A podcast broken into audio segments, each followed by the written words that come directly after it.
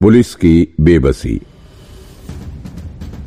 जतिन और राघव ने दिन भर की जाँच के बाद आखिर पता लगा ही लिया था कि उस बीएमडब्ल्यू कार का ड्राइवर सीसीटीवी फुटेज में क्यों नज़र नहीं आ रहा था। फॉरेंसिक डिपार्टमेंट की गहन जाँच में पता चला था कि उस बीएमडब्ल्यू कार के विंडशील्ड में अंदर की तरफ़ से कुछ चिपकाया गया था, जिससे उसके ग्लू का निशान विंडशील्ड पर भी नज़र आ रहा था। इसके बाद फॉरेंसिक टीम वालों ने कार के विंडशील्ड का बेहद करीबी से निरीक्षण किया। तो पता चला कि घटना वाले दिन अपराधी ने कार की विंडशील्ड के साथ छेड़छाड़ की थी। उसने विंडशील्ड के अंदर की तरफ़ से एक खास तरह का प्लास्टिक कवर लगा दिया था, जिससे कि कार के भीतर बैठकर बाहर का तो सब कुछ देखा जा सकता था, लेकिन बाहर से अंदर की तरफ़ नहीं देखा जा सकता था। अक्सर महँगी कार और कुछ खास लोगों की गाड़ी में इस तरह की प्लास्टिक का इस्तेमाल प्राइवेसी के लिए किया जाता है। लेकिन ये प्लास्टिक इंडिया में बैन है और आसानी से ये किसी को मिलता भी नहीं है। अक्सर मैजिशियन लोग भी कर्तव्य दिखाने के लिए इस तरह की प्लास्टिक का इस्तेमाल करते हैं। फॉरेंसिक टीम वालों ने उस प्लास्टिक की कंपनी का भी पता लगा लिया है। इतना बताने के बाद जतिन ने आसपास नज़र दौड़ाई। जब रूम में सन्नाटा पसरा देखा तो फिर उसने अपनी जेब से सिगरेट निकालकर जलाते हुए धीरे से कहा, एक बात बोलू, ये हाथ काटने वाला केस अब सॉल्व हो चुका है। हमारे सीनियर सही कहा करते हैं। मुजरिम जितनी सावधानी से कोई क्राइम करता है, उतना ही वो अपने पीछे सबूत छोड़ जाता है। इस बार ठीक ऐसा ही हुआ है। मतलब कैसे सॉल्व हो गया? विक्रांत ने पूछा। अरे, जब वो प्लास्टिक इंडिया में बैन है तो ज़ाहिर है कि बहुत कम जगह ही वो बनाया जाता होगा। फॉरेंसिक टीम वालों ने उसकी कंपनी का पता तो लगा ही लिया है। अब उस कंपनी में जाकर उसके खरीदार का पता लगाना ज़्यादा बड़ा काम थोड़ी ना है। विक्रांत बाबू, तुम्हारा ये व्हाइट बोर्ड किसी काम का नहीं रहा। ओ विक्रांत काफ़ी देर तक ध्यान से सोचता रहा। लेकिन इतना परफेक्ट क्राइम करने वाला इतनी आसानी से कैसे पकड़ा जा सकता है? सिर्फ़ एक प्लास्टिक के इस्तेमाल की वजह से इतने शातिर अपराधी के पकड़े जाने की बात कुछ पच नहीं रही थी। अगर वाकई में ऐसा होता तो वो मंजू क्या बेवकूफ़ है? वो कब का उसे पकड़कर हवालात में डाल चुकी होती? इस वक्त जतिन और राघव अपना अपना कोट पहनने लग गए। वो दोनों यहाँ से निकलने की तैयारी कर रहे थे। टाइम हो गया क्या? अभी तो सात बजने में एक घंटा बाकी है, विक्रांत ने अपनी घड़ी देखते हुए कहा। जतिन हंस पड़ा। अगर ये टीम लीडर मंजू मैडम का ऑर्डर ना रहा होता तो हम पहले ही घर जा चुके होते। इसके बाद राघव ने विक्रांत के कंधे पर हाथ रखते हुए कहा, इतनी मेहनत मत करो विक्रांत, कोई फ़ायदा नहीं है। कुछ भी कर लो, अंत में तो केस सॉल्व करने का सारा क्रेडिट मंजू मैडम और टीम बी को ही तो जाएगा। चलो आज थोड़ा बैठकर पैक शैक लगाते हैं। विक्रांत को अंदाज़ा लग गया था कि आखिर अक्सर इन दोनों का तबादला ट्रैफ़िक पुलिस में क्यों होता रहता है। इनका काम करने का रवैया ही ऐसा है। ये दोनों बस मस्ती करने की फिराक में रहते हैं। नौकरी की कोई चिंता इन्हें रहती ही नहीं है। नहीं, तुम लोग जाओ। आज मेरा मूड नहीं है। थोड़ा काम भी है इधर। विक्रांत ने पीने से मना कर दिया। इस वक्त वो अपना वक्त बिल्कुल भी बर्बाद नहीं करना चाहता था। ठीक है ठीक है। तुम काम करो, हम चलते हैं, जतिन ने कहा, और फिर दोनों वहाँ से निकलने लगे। तभी विक्रांत ने कहा, रुको। हाँ बोलो। जतिन ने दूसरी सिगरेट जलाते हुए कहा, तुम लोग जो मर्डर केस सॉल्व कर रहे थे, उसका क्या हुआ? वो दस साल पुराना मर्डर केस था ना? विक्रांत ने कहा अरे यार, मत पूछो। ये क्या बदतमीजी है?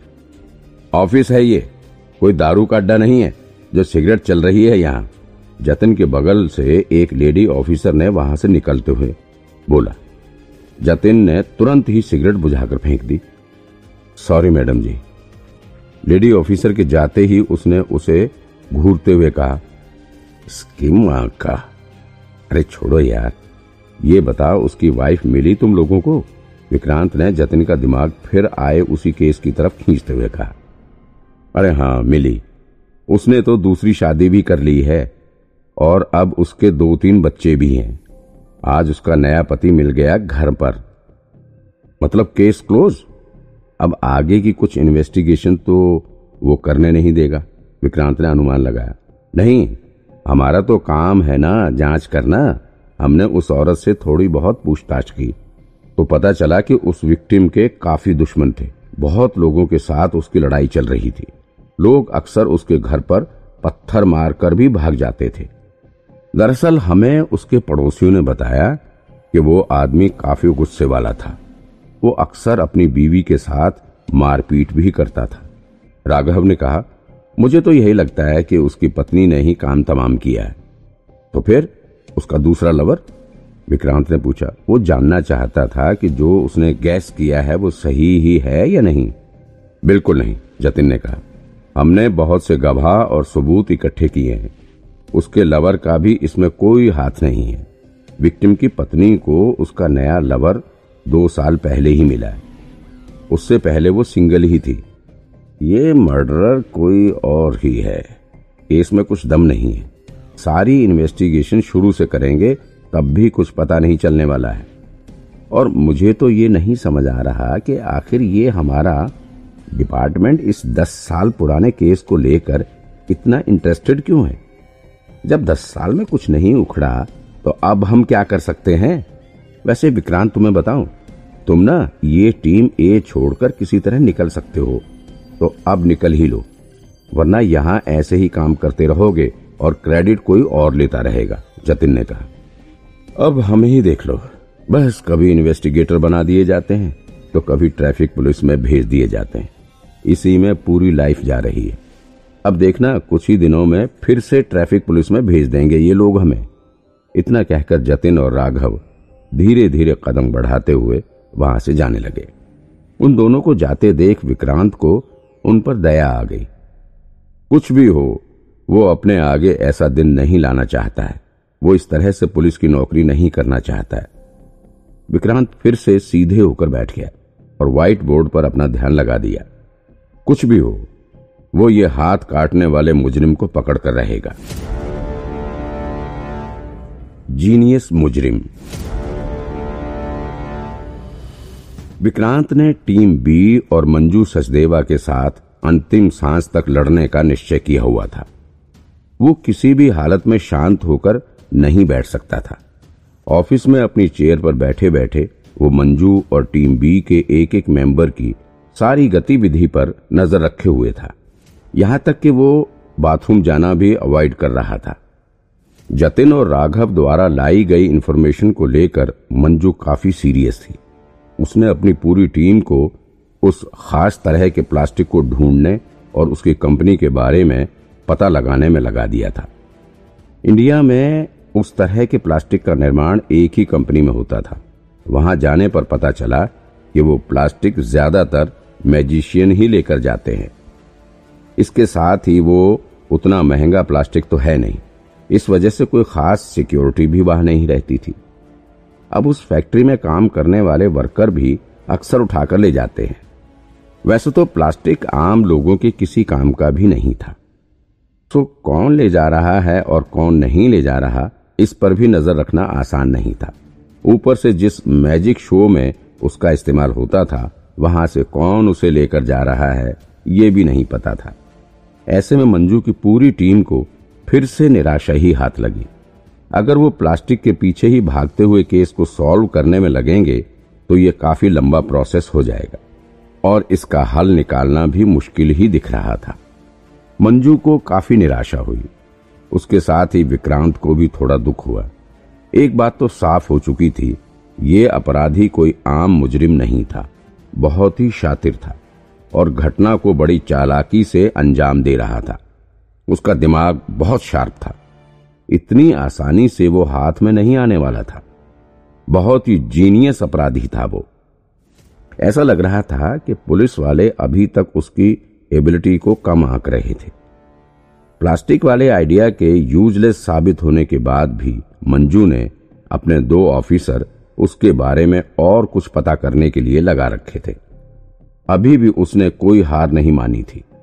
लेकिन जैसे जैसे समय बीतता जा रहा था, उसकी चिंता बढ़ती जा रही थी। अगर मंजू ये केस सॉल्व नहीं कर सकी तो उसके लिए लोगों को जवाब देना मुश्किल हो जाएगा। और हो सकता है कि उससे टीम हेड का पद भी छीन लिया जाएगा और फिर उसे किसी और ऑफिसर का ऑर्डर बजाना पड़ेगा। लेकिन मंजू और उसकी पूरी टीम हताश हो चुकी थी केस के सारे पहलुओं से जाँच कर चुके थे वो लोग, लेकिन कुछ भी हासिल नहीं हो सका था। टीम बी के मेंबर के साथ ही मंजू भी पिछले दो दिनों से नहीं सोई थी। इतना कुछ करने के बाद भी जब कुछ हासिल नहीं हुआ तो टीम बी के कुछ मेंबर ने भी आशा छोड़ना शुरू कर दिया था। धीरे धीरे केस का इन्वेस्टिगेशन कम होता जा रहा था, लेकिन टीम ए के ऑफ़िस में विक्रांत अकेले बैठकर अभी भी उस माइक के ज़रिए टीम बी के लोगों की बात को ध्यान से सुनने की कोशिश में कान लगाए बैठा था। काफ़ी देर हो गई थी, लेकिन टीम बी के ऑफ़िस से कोई भी आवाज़ नहीं आ रही थी। विक्रांत इस वक्त अपने ऑफ़िस के डेस्क पर ही लेटा हुआ था। अचानक उसके दिमाग में व्हाइट बोर्ड पर लिखे अंक छब्बीस दशमलव चार पर गई। ओह शिट आज 25 अप्रैल है और कल 26 लास्ट ईयर पहला केस 22 अप्रैल को हुआ था। इसके बाद 26 अप्रैल को दोबारा से इस घटना को अंजाम दिया गया। अब एक साल बाद फिर से 22 अप्रैल को तीसरी बार किसी का हाथ काटा गया। इस हिसाब से कल 26 को फिर से वो अपराधी किसी का हाथ काटने के लिए निकलेगा और फिर ये हाथ काट जाने का चौथा केस ही हो जाएगा। आज 25 हो चुकी है और अभी तक अपराधी के बारे में कुछ भी पता नहीं चल सका। अगर कल 26 को वो फिर से किसी का हाथ काटने में सफल हो गया तो ये चौथा केस हो जाएगा। और फिर तो मीडिया वाले पुलिस डिपार्टमेंट का जीना मुहाल कर देंगे। अगर कल अपराधी फिर से सफल हो गया तो फिर पुलिस डिपार्टमेंट में से ज़रूर कुछ ना कुछ लोगों को सस्पेंड कर दिया जाएगा। विक्रांत एक बार फिर से अपना सारा दिमाग केस में लगाने लगा। वो मंजू के आइडिया के साथ ही अपना दिमाग भी इस केस को सॉल्व करने में लगा रहा था। विक्रांत एक बार फिर से सारे डेटा पर नज़र दौड़ाने लगा। उसके दिमाग में सवाल उठा, आखिर मंजू को ये केस करने में इतना वक्त क्यों लग रहा है? इतना प्रयास करने के बाद भी वो मुजरिम के करीब भी क्यों नहीं फटक पा रही है? कहीं उसका जाँच करने का तरीका ही गलत तो नहीं है? मुझे तो लगता है कि इस केस की शुरुआत ही उसने गलत ढंग से की है। मंजू ने शुरू से ही ये निश्चय कर लिया कि ये मुजरिम कोई मर्द है, क्योंकि पहले केस में वो विक्टिम को एक भीड़ भाड़ वाली जगह से घसीट कर सुनसान जगह पर ले गया था और वहाँ उसने घटना को अंजाम दिया था। और दूसरी बात, वो एक झटके में ही महिलाओं के हाथ काट दे रहा था। लेकिन इस बात पर सौ प्रतिशत तो विश्वास नहीं किया जा सकता ना। क्या पता अगर वो मुजरिम मर्द के बजाय कोई औरत हो, और फिर अगर औरत के नज़रिए से इस केस को सॉल्व किया जाता तो शायद इसका हल अब तक निकल गया होता। उस बीएमडब्ल्यू कार में जिस तरह से प्लास्टिक का इस्तेमाल करके मुजरिम ने खुद की पहचान छुपाने की कोशिश की थी, उससे उसकी परछाई भी नहीं नज़र आई। आखिर ये मुजरिम अपनी परछाई को भी क्यों छुपाने की कोशिश कर रहा है? अगर उसकी परछाई दिख भी जाएगी तो क्या हो जाएगा? शायद इसलिए क्योंकि उसकी परछाई दिखने से कुछ ज़ाहिर हो जाएगा। ये ज़ाहिर हो जाएगा कि वो एक मर्द नहीं, बल्कि औरत है। इसके साथ ही विक्रांत को ये भी लग रहा था कि मंजू ने अपराधी के बारे में शुरू से ही काफ़ी गलत अनुमान लगाए हैं। यहाँ तक के उसके उद्देश्य का भी गलत अंदाज़ा लगाया गया था। अभी तक अपराधी तीन औरतों के हाथ काट चुका था। लेकिन सवाल ये उठता है कि आखिर उसने सबसे पहली बार हाथ काटना ही क्यों शुरू किया था? मंजू और उसकी टीम का हमेशा से ये मानना था कि हाथ काटे जाने वाले विक्टिम को रेंडमली चूज़ किया गया है। क्योंकि उन्होंने अपनी जाँच में ये पता किया था कि तीनों ही विक्टिम का आपस में कहीं से कोई रिलेशन नहीं है। वो तीनों एक दूसरे को ना तो जानते हैं और ना ही कभी किसी स्कूल या कॉलेज में साथ पढ़े हैं। और जब मंजू को लगा कि विक्टिम का आपस में कहीं से कोई रिलेशन नहीं है तो मंजू ने यह कह दिया कि वो अपराधी मेंटली बीमार है। और वो इसी ना चलते औरतों को मार रहा है। वो अधिक पैसे खर्च करने वाली महिलाओं को अपना शिकार बना रहा है। वो घरेलू महिलाओं को मार रहा है। बला बला। इस तरह के अनुमान उसने लगा डाले थे।